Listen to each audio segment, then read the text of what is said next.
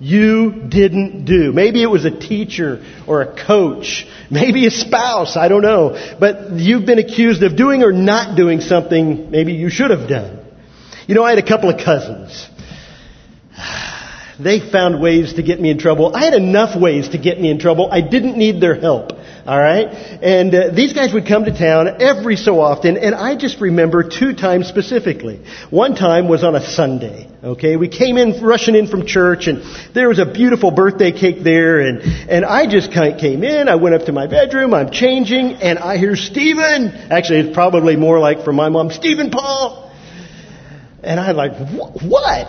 I just came. Did you put your finger in this cake? I'm like, I knew better than that. All right. We went through it round and around. Come to find out, it was my cousin who did it, and he was pinning it on me. All right. I was innocent. My hands were clean of frosting. There was no frosting on these fingers. But then, like the next time they came, and this is a silly one, but I, these are the things that stick in this feeble mind. All right. Another time they came, and we're getting ready for all the company and everything, and and I hadn't, you know, cleaned up my room like I should. Students, kids, whatever, you know what it is. You've been told five times to clean your room at least, and you still, yeah, I see agreement on the front row down here. You still haven't done it. So what do you do? You quickly grab everything and stuff it in the closet, in the drawers, under the bed, wherever it goes, and you grab the vacuum and you run over it. And I vacuumed my vacuumed my whole room, but my cousin's sitting right there, and somehow he didn't like how I did it. He tells my dad that I didn't vacuum my room. I'm like, you could hear the vacuum running. Now, granted, I did it faster than the average mother might do it. Okay, it might not have been quite as clean, but I felt I, my hands were clean. I had vacuumed my room. I was innocent of the charges. You know, uh, innocent or not, you know, I had plenty of other reasons that I was guilty, that they could have found plenty of things that could have gotten me in a whole lot of trouble throughout my life, right? But the, tr- the thing that we see in this passage before us today that I want you to consider is that Jesus was on trial. But he was completely innocent. Not just of the charges that were before him that day. It wasn't that he just needed a good defense attorney to point out that, that he was innocent of these charges. He was innocent. Period. He had never committed any sin. He was guiltless, not before man, but before God. He was innocent of anything and everything ever. And so in our passage, we find that he was even proclaimed to be guiltless. But because of the pressures of the crowd, this man, Pilate, ended up sending him on down towards his crucifixion. He was condemned, but innocent. So we want to look at this trial today of Jesus before Pilate or Pilate on trial before Jesus, and we'll understand why I say that in a few minutes. But let's think about our setting this morning. First of all, we want to remember Judas' betrayal because if you've been here any length of time, you know we've been moving through the gospel of Jesus according to John in the book of John to see to grow in our understanding of who Jesus is and then how we are to respond to him throughout our lives. And a few weeks ago, we came up upon the betrayal of Judas in John 18, 1 through 11. And he went out and, and betrayed Jesus for 30 pieces of silver. And then we find that they came to the garden with officers from the temple and soldiers, Roman soldiers, to arrest Jesus. And then we follow up that betrayal with Peter's denials. And last week we learned about Peter's denials, how he denied Christ, though he swore he would never deny Christ. He did. And in that we find a lot of ourselves in how so easily we are we're tempted to run and to, to hide when the spotlight is on us as believers. And then we see this progression of trials as it moves through. And John doesn't cover every one of the trials. A matter of fact, he leaves out a couple of them.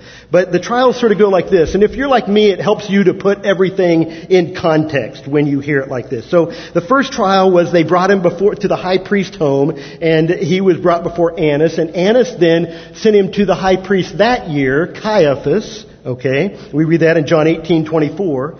And then what isn't recorded here in John was the high priest then brought in the Sanhedrin or the council. Okay, that was the highest court in the land. He, they, he brought them in, and we read about that in Luke chapter 22, verses 66 through 71. So you got Annas, Caiaphas, and now you have the, the council with the high priest. And today we read about Pilate. They bring him to Pilate. Okay, and we're going to find here that John takes two trials really and sort of packs them into one little segment. And he leaves out one part where here in the middle of all this, basically Pilate says, hey, this isn't mine, sends him over to Herod, and Herod says, ha ha, nice try, and sends him right back and, and leaves him in Pilate's court. And we see all that just packaged together with just Pilate and Jesus. Okay? So that's where we're at today. That's that passage that we began reading today. So what's important about Pilate? What do we know about him and how does that play into this whole setting? He presided over the trial. He made a, a strange decision in the end. And, as a matter of fact, usually, why do we even know the names of judges? Usually we don't have any knowledge of the names of judges unless we hear some big ruling from the Supreme Court and the, the Chief Justice speaks out. I would guess that there's a number of us in here who probably couldn't even name the Chief Justice of the United States right now. It's, we just don't think about judges that much. And I see a lot of people going, okay, just a minute. Um, not sure. Is it Thurgood Marshall? That was another decade, another, you know, almost half a century ago. Um, so we don't remember very many judges. We might remember Judge Ito. Anybody remember Judge Ito? Yeah, anybody? Yeah, so okay, the O.J. Simpson trial, right? Okay, some of you remember that. Um, how many of you remember um, Judge Judy? See, you remember her, but not for all the best reasons in the world.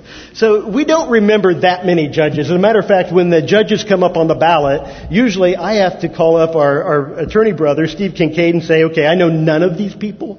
Tell me about them, okay? Let me know a little bit about these judges, because otherwise I'd go in there and go, I don't know. So I won't vote for anybody, you know. Eh, we just, we don't usually think about that, but here we have the governor who is making a decision, making a judgment about Jesus. So let's find out a little bit about this man. He was appointed by, as governor of Judea in AD 26, and he served there for about 11 years, to AD, AD 37. He was openly hostile to the Jews, and that plays into our story today. As a matter of fact, he brought some Roman standards that had the image of the emperor into the city, and the Jews threw a hissy fit. Okay? Because to them, those were idols and they could not be there. As a matter of fact, this got really a, in, turned into a big deal. They stood, had a stand-in around his big abode there, and they did this for five days. And finally, he got fed up with it and said, I tell you what, I'll send my soldiers out, and I'm going to lop off your heads if you don't move. You know what they did? They laid down and they bared their neck and said, hack away. Okay? And as a result, Pilate said, "Oh, I didn't know they're going to take it this far." Okay, and so he backed away. He and he removed the standards. And another incident of hostilities, Pilate brought the shields of the Roman emperor into the holy place in the temple. It goes from bad to worse. That didn't go well. All right, at all. As a matter of fact, the sons of Herod appealed to the, the emperor, and the emperor commanded Pilate to remove the shields. So now he's not only in bad with the Jews, he's in bad with the emperor. Okay? What's going on over there, Herod, or, or Pilate? Then Pilate stirred up protest again when he took treasure from the temple. This guy does not learn. And in that incident, it sparked a Jewish protest, which Pilate quelled by sending in his soldiers. And some Jews were actually killed in that, causing political issues in Rome for Pilate. There's some transitioning in the leadership in Rome, and Pilate was not in a very good place. He was on a very short leash at this point, and uh, he could not, he couldn't have anything else really go wrong for him, or, or he was going to be basically canned. But that's not all. But wait, there's more. Okay, Pilate was not learning his lessons. Okay, so a governor in that day could, could make his own coins and put on them whatever image he wants. He could choose whatever image. So what does Pilate do? He makes some copper coins and he put on them the images of pagan religion of the day. Oh man. That also caused an uproar, another outrage in the eyes of Jews. A new emperor had taken the throne and basically said, okay, one more and Pilate, you're out. You're out. You're done. And so that's where we find this. This is a kind of a, a momentous time, and don't think that that's by coincidence, right? There is God's will at work and man's responsibility go at work here in all of this. God is carrying out his purposes, but foolish man is living out his foolish life, and Pilate has made a lot of dumb, dumb decisions.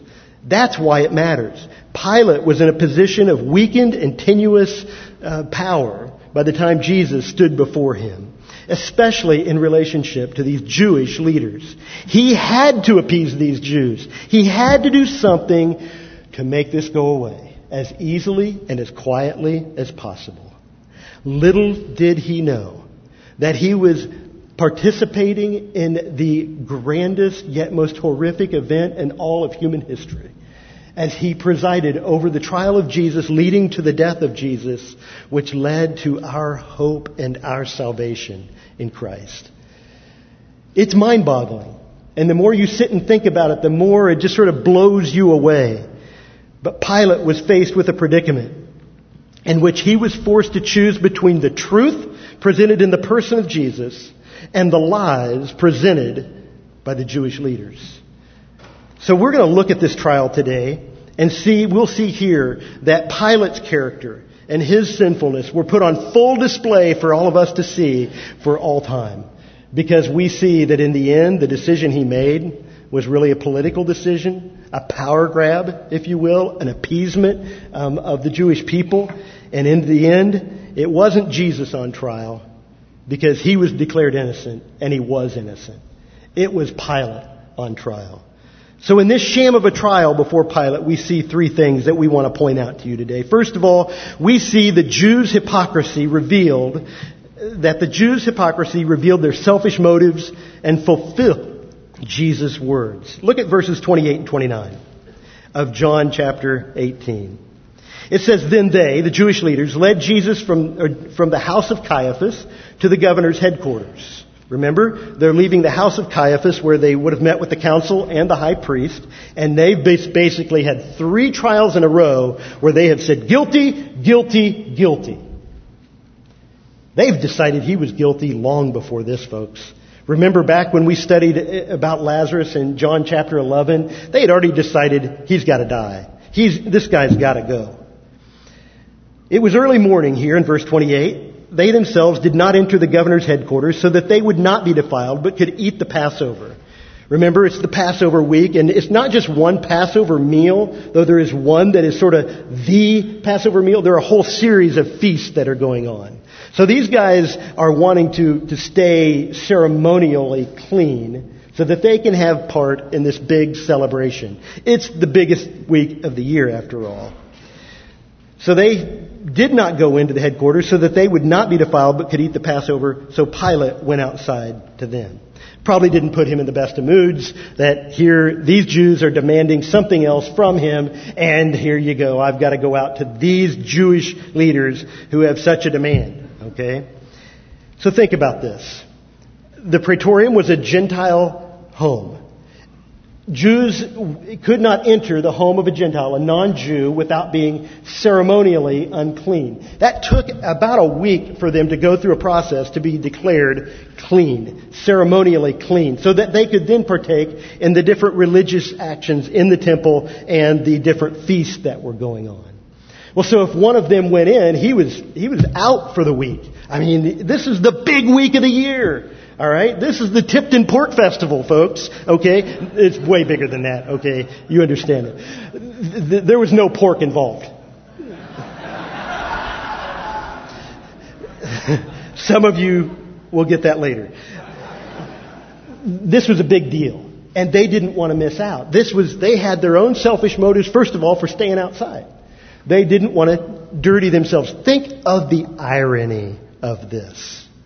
They don't want to defile themselves so that they can partake in this religious feast so that they can be acceptable before God.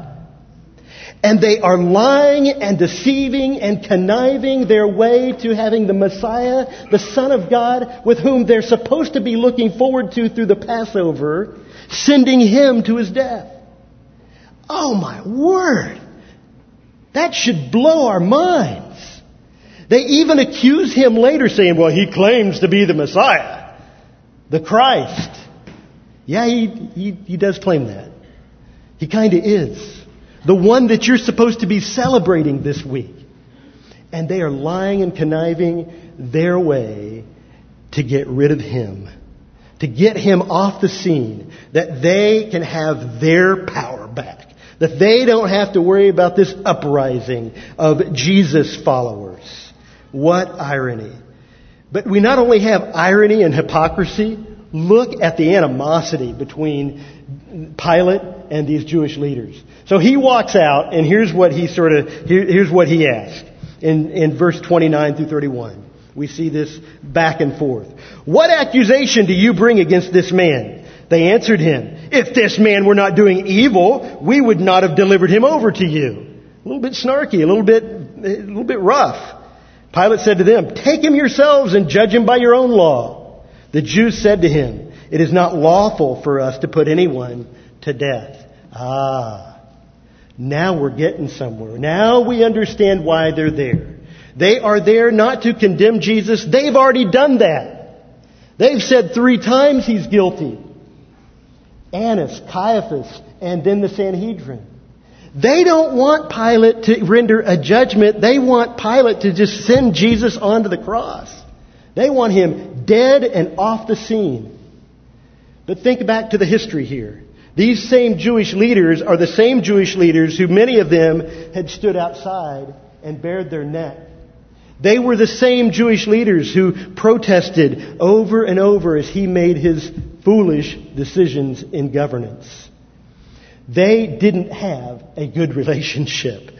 And so when he makes, it, he makes a statement, what accusation do you bring? They're a little ticked off. You know why? I don't know if you've ever thought about this. I hadn't until this week.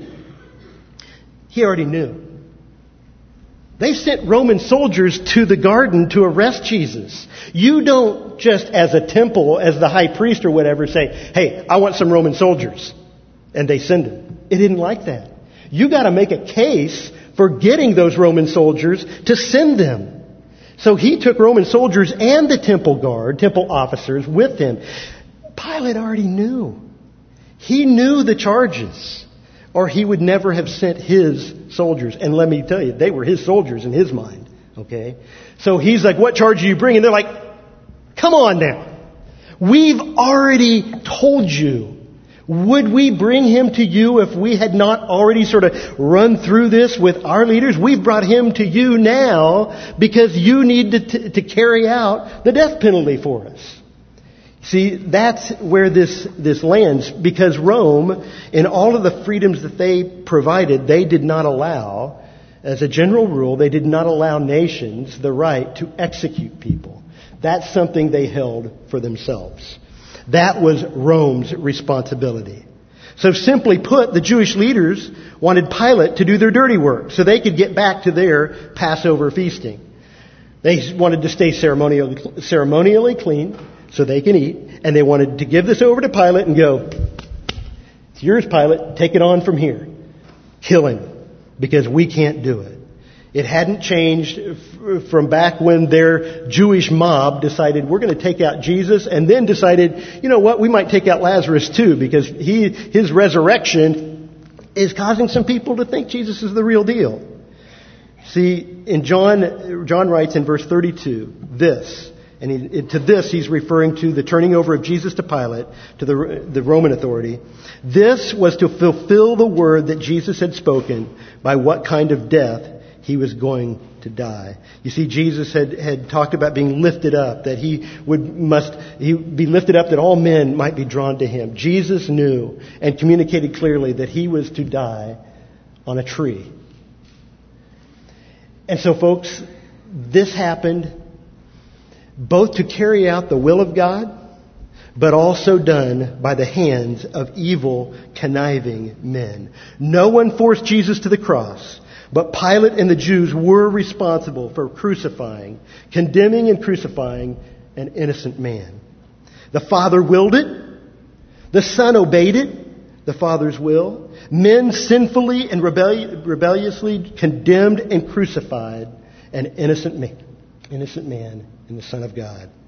God's ultimate purpose was fulfilled by the hands of sinful men. And we read about that in Acts chapter 2. Acts 2, 20, 22 through 23 says this. Men of Israel, hear these words. Jesus of Nazareth, a man attested to you by God with mighty works and wonders and signs that God did through him in your midst. As you yourselves know, this Jesus, delivered up according to the definite plan and foreknowledge of God, you crucified and killed by the hands of lawless men. And then in verse 36, let all the house of Israel therefore know for certain that God has made him both Lord and Christ, this Jesus whom you crucified. Bottom line is, they were responsible, but God's will was carried out. You see, Pilate, as he stands here in this trial, couldn't argue with the fact that if Jesus was guilty of a capital crime, then indeed it was his responsibility to give the orders for execution. So when they dumped this over on him, they said, hey, we've already judged basically, it's in your court. He had to make some kind of decision. It was now on him, and they knew that. So he took him inside. And that's what we see next in verse 33. We see Pilate's, Pilate's questions reveal both his sinful heart and Christ's purpose as he takes him into his headquarters and talks to him. Pilate entered his headquarters, verse 33, and called Jesus and said to him, Are you the king of the Jews? Jesus answered, Do you say this of your own accord, or did others say it to you about me? Pilate answered, Am I a Jew? Your own nation and the chief priest have delivered you over to me. What have you done? Jesus answered, My kingdom is not of this world. If my kingdom were of this world, my servants would have been fighting, that I might not be delivered over to the Jews. But my kingdom is not from the world. Then Pilate said to him, So you are a king? Jesus answered, You say that I am a king. For this purpose I was born, and for this purpose I have come into the world, to bear witness to the truth. Everyone who is of the truth listens to my voice. And Pilate said to him, What is truth? After he had said this, he went back outside to the Jews and said, I find no guilt in him. Because John doesn't record the charges here before we, we read this, the charges from the Jews. Pilate's question, Are you the king of the Jews? seems a little bit abrupt. However, in Luke 23, we find that charge given. Luke records it. And it says, We found this man misleading our nation and forbidding us to give tribute to Caesar and saying that he himself is a Christ, is the, a Christ, a king. So they charge him with claiming to be the Messiah. They don't say that he is the Messiah. They say that he claims to be a Christ or a king. They know the way to get Pilate on their side is this. Convince Pilate that this man in front of him wants to stir up trouble and has some sort of desire to overthrow any little bit of, of Rome. He doesn't need the trouble. And if he thinks this is a threat, then they know that he'll just get rid of him. Pilate will gladly kill somebody just to have that threat extinguished. And so they just throw that out there for him to work about this, work through this with Jesus. Their charge struck enough of a nerve with Pilate that he could not ignore this potential threat, however small he thought Jesus' threat to be. I'm sure he was quite aware of this following of Jesus. Likely, he had seen, or at least heard of, Jesus' triumphal entry into Jerusalem just a week previously. So he had to get to the bottom of this matter. He had to get to the truth. Or did he? It wasn't the truth he was after he wanted to know how could he wash his hands of this matter. So inside his headquarters, Pilate got right to the point. Okay? So we're walking through the story, we're seeing how these different characters interplay, and as we do, we've already seen how the Jewish hypocrisy revealed their selfish intentions. Let's just get back to our feasting and let's get rid of this man Jesus once and for all. Now we're looking at Pilate and we're looking how his conversation with Jesus is going to reveal some truths about his heart. So Pilate gets right to the point. Is Jesus the usurper that the Jewish leaders say he is? Is he a threat to Pilate's power? Is he going to, to cause the tribute for Pilate to go down? You know, the taxes? Man, can't have that. We can't have taxes going down, right? We know that even today. Taxes can't go down, they can only go up. And for him, this was really important because he got paid from those taxes. And the more taxes there were, not only the more pay he got, but also the more approval he got in Rome. All right? It was, it was a big deal. He needed this tribute and he didn't need some guy stirring up trouble. So when they say, oh, he's, they're, Jesus is telling people don't pay tribute to Rome. Oh, it's gotten personal now. My, his budget is now being affected, right? And uh, we already know that he's already basically stolen from the temple to do things, so he'll stop at nothing to protect his money. So is he going to cause trouble for Pilate? And so we ask him, are you the king of the Jews? Are you their Christ or their Messiah? So in answer to Pilate's question, Jesus turns the tables right back around on him with a question of his own. He's like, did you come up with that on your own? Did, you know, is that something you worked up? Is this what you think, or are you simply repeating what you've heard the Jewish leaders say? And Pilate blew him off with this. Well, how could I know? I'm no Jew. I'm, do you think I'm a Jew? He asked the question. Am I a Jew? An obvious question is no, but his point is here. I'm not the one who could evaluate whether you're, you know, blaspheming, if you're the Messiah. I don't even know what this Messiah thing is. Am I a Jew that I should be making these decisions? And so, Jesus again, again, throws him off with another question. Jesus, with another statement, he, he, when Pilate asked the question, I'm sorry, I'm used to a mic that I have on, and because of the baptism, I didn't, can't walk away from here. It's, it's getting me a little antsy. Sorry, he didn't answer him with a question yet. Pilate asked, asked, uh, he asked a question. What have you done to lead them to think this? What have you done? Why do they think that you don't want people to pay taxes? And why do they think that you're a king? What are you doing? And so what does Jesus do? Jesus simply presents the truth. Look again at the passage. It says, you, am I a Jew? Your own nation and chief priests have delivered you over to me, verse 35. What have you done? And Jesus' response is this, my kingdom's not of this world. If my kingdom were of this world, my servants would have been fighting. He basically says, Pilate, does it look like I'm building an earthly kingdom? Because if I am, this is what you'd expect to be happening. You'd expect my people to be fighting like crazy right now, to be battling back against the Jews so that I would not be handed over. Notice though what he doesn't do. He doesn't deny that he is a king. He simply denies that the nature of his kingdom is as the Jews understand it to be, or that as Pilate might be thinking. He points to what he and his followers are not doing. They're not fighting to resist. What are they doing? What is he doing? Like a lamb led to slaughter. Like a lamb before slaughter, Jesus went into this suffering. Neither, neither Pilate or the Jews understood the nature and authority of Jesus. They knew one kind of kingdom. And this, it's one of this world, it was the one Pilate believed was of his own making. Jesus had come on a kingdom mission.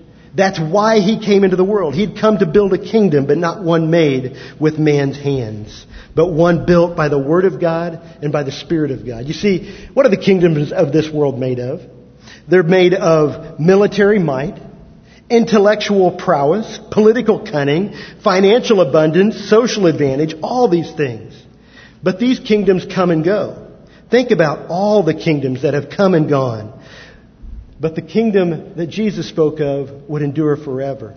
Here are some of the kingdoms that have come and gone. The Persian Empire. They're still uncovering some of the glorious stuff that is over there in the Middle East from the Persian Empire. Amazing, beautiful architecture. Incredible riches. We read about it through the Old Testament. That was ultimately defeated by Alexander the Great of the Greek Empire. In the Far East, you have Genghis Khan of the Mongol Empire, the Roman Empire with all of its Caesars, the Arab Empire, the Caliphate was huge and, and, and for, for hundreds of years. Akbar of India, which we probably most of you aren't, aren't familiar with, had amazing power. Queen Elizabeth I, who ruled England at arguably its zenith of power. These are people, these are kingdoms built on might and power and money. And then you think of Solomon. And where was Solomon by this point? Solomon was dead and gone. And his kingdom had been broken up. These empires have passed away. And in some cases, all that remains are a people within a nation of some of these. But in contrast, in contrast, the kingdom of heaven, the kingdom of God, was, is founded on truth that is unchanging and eternal and enduring forever. And that is not something that Pilate could get. Pilate didn't get it and he responded with a question. A throwaway question that much has been made of, but I'm not sure that it was intended to be a real probing question like, what is truth? It was more like, what is truth? Show me, a, show me money, show me power, show me wisdom, show me. You show me something. You, you tell me to look at what my, what have you done? Jesus says, we're not fighting. Well then, what do you got? You got nothing. What is, you got truth? I'll tell you what truth is. It's my decision that comes out of here that's going to be the truth. Alright? That's truth for today. Pilate wasn't impressed. It was a throwaway question. Pilate spurned Jesus' choice for truth over power. In Pilate's mind, it's what he wanted to be. Whatever he wanted to be was truth. And he opted for the world, his world, his might, his power, his kingdom over Jesus. And in doing so, he revealed a heart deceived by the promise of position, power, and money. And folks, don't you know, that's where we live.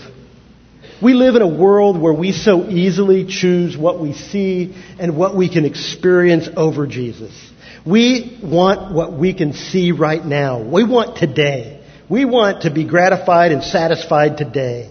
The future, eternity, eternal matters, hmm, I'll think about it if I, you know, happen to go through a difficult time. I'll think about it then.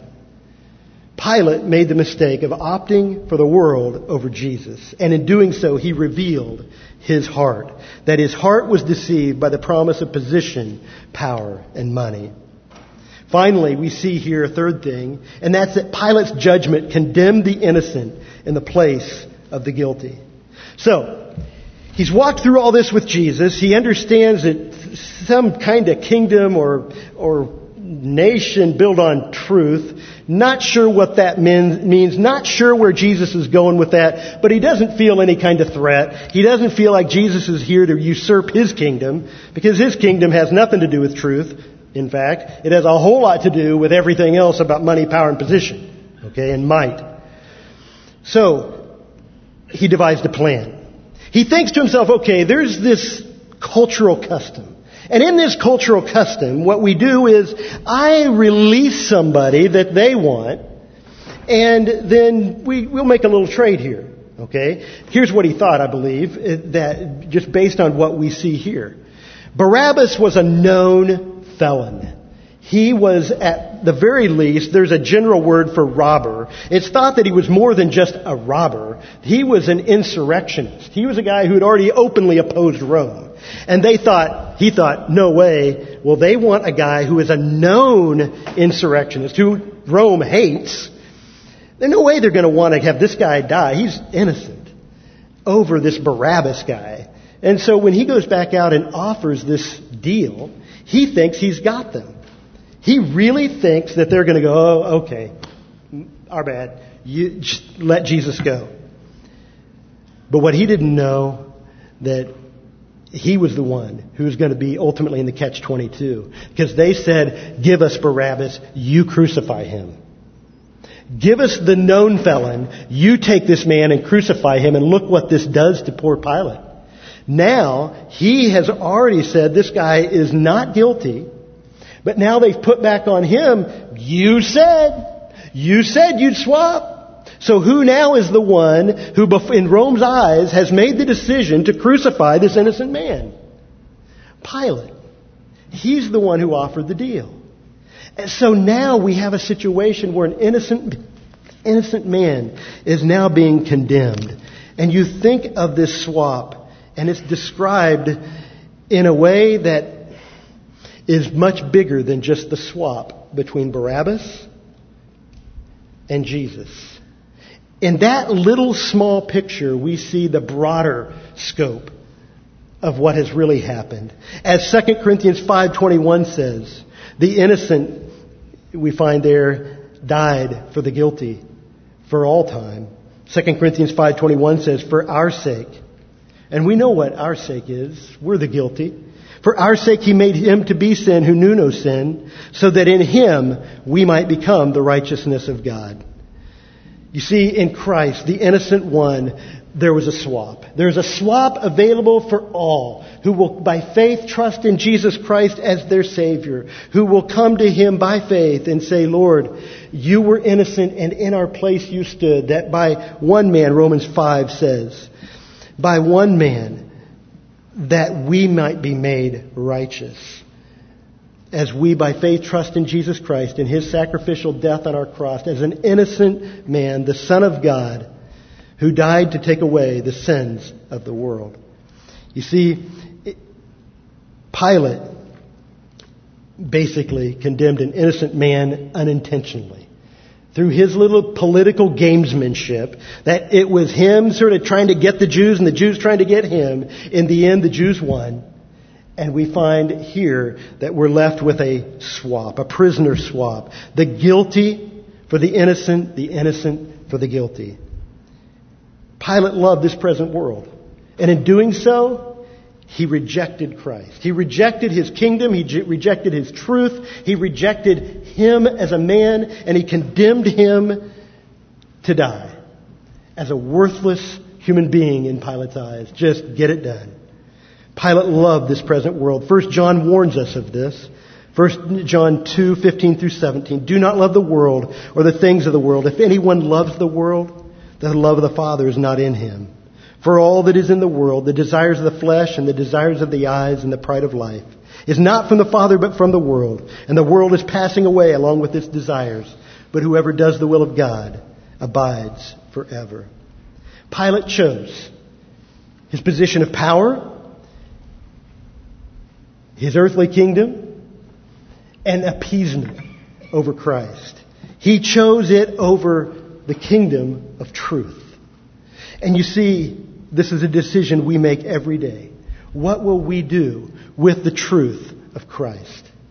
What will we do with one who is the one who, who existed before time and will forever exist? The one who came from heaven and died that we might live. What will we do with him? What will we do with that truth? You see, there's all kinds of stuff that we buy into, all kinds of lies, all kinds of deceptions that we buy. We buy the deception that we can be just completely comfortable and find, find our happiness. We can find our happiness and, and complete rest through recreation. That maybe the lie of, that some of us have bought into is the lie of riches or popularity, or, or if we're just beautiful enough, we'll be accepted and, and be part of the beautiful people, or, or maybe it's through friends and, and acceptance of them. We buy into a whole lot of lies and we will sell our souls for whatever that lie is. But you know what's going to happen? Those friends are going to pass away. That money's going to be gone. You're going to be gone. And forever, all those things that have promised you happiness and joy and fulfillment and peace have gone and very possibly in going have destroyed you. How many lives have been destroyed by the promise of peace through drugs and alcohol? How many lives and families have been destroyed through greater happiness, through illicit sex and all these things? People just, we just buy these lies. And they're empty and destructive. Dear friend, today are you caught between living for your kingdom? That kingdom that is defined by any number of these things we've just talked about, loving the deceitful pleasures of the world, rather than oh, hearing and listening to and obeying and believing in the voice of truth, Jesus Christ. Where are you today? Don't be like Pilate or your own actions. Your own words will be your own judge. Revelation tells us that by your deeds you'll be judged. It's not saying that you're going to get to heaven that way, but by your deeds it will demonstrate what are you banking on. Pilate this day, his deeds communicated very, very clearly. I live for this world and this world alone. Son of man, Jesus Christ, away with you, and made the swap. See, 11, Hebrews 11:6 tells us that we have one way to live, and that's by faith. It says, without faith, it's impossible to please Him. For whoever would draw near to God must believe that He exists and that He rewards those who seek Him. Day by day, reject what is the world's promises, those deceptive promises of the world. Believe what God says about life and eternity. This is living by faith. You see, it's not only by faith that we're saved. For salvation, we let go of what is deceitful and passing, and we hold on to Christ for our salvation, and, and in Him we find hope and life eternal.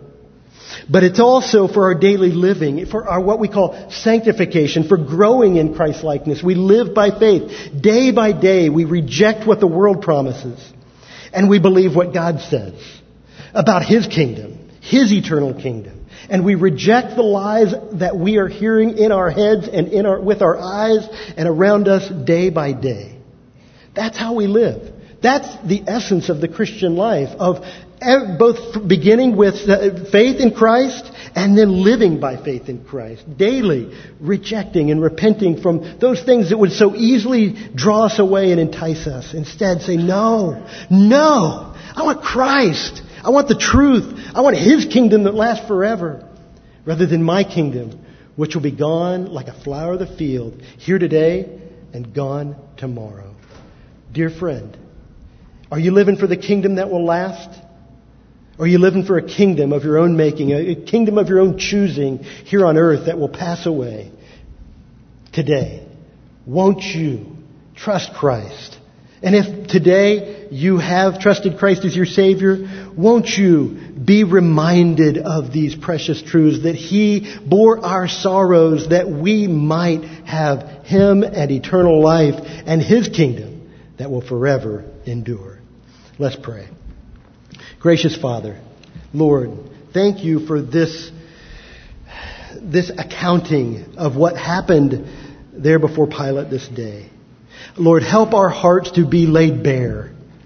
Even as we saw into Pilate's heart today, help us to see the truth about our hearts and how that we are so easily drawn away and enticed by the stuff of this world, the lies that promise us everything and give us nothing more than a passing pleasure.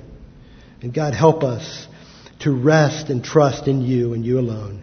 And we pray in Jesus' name, amen.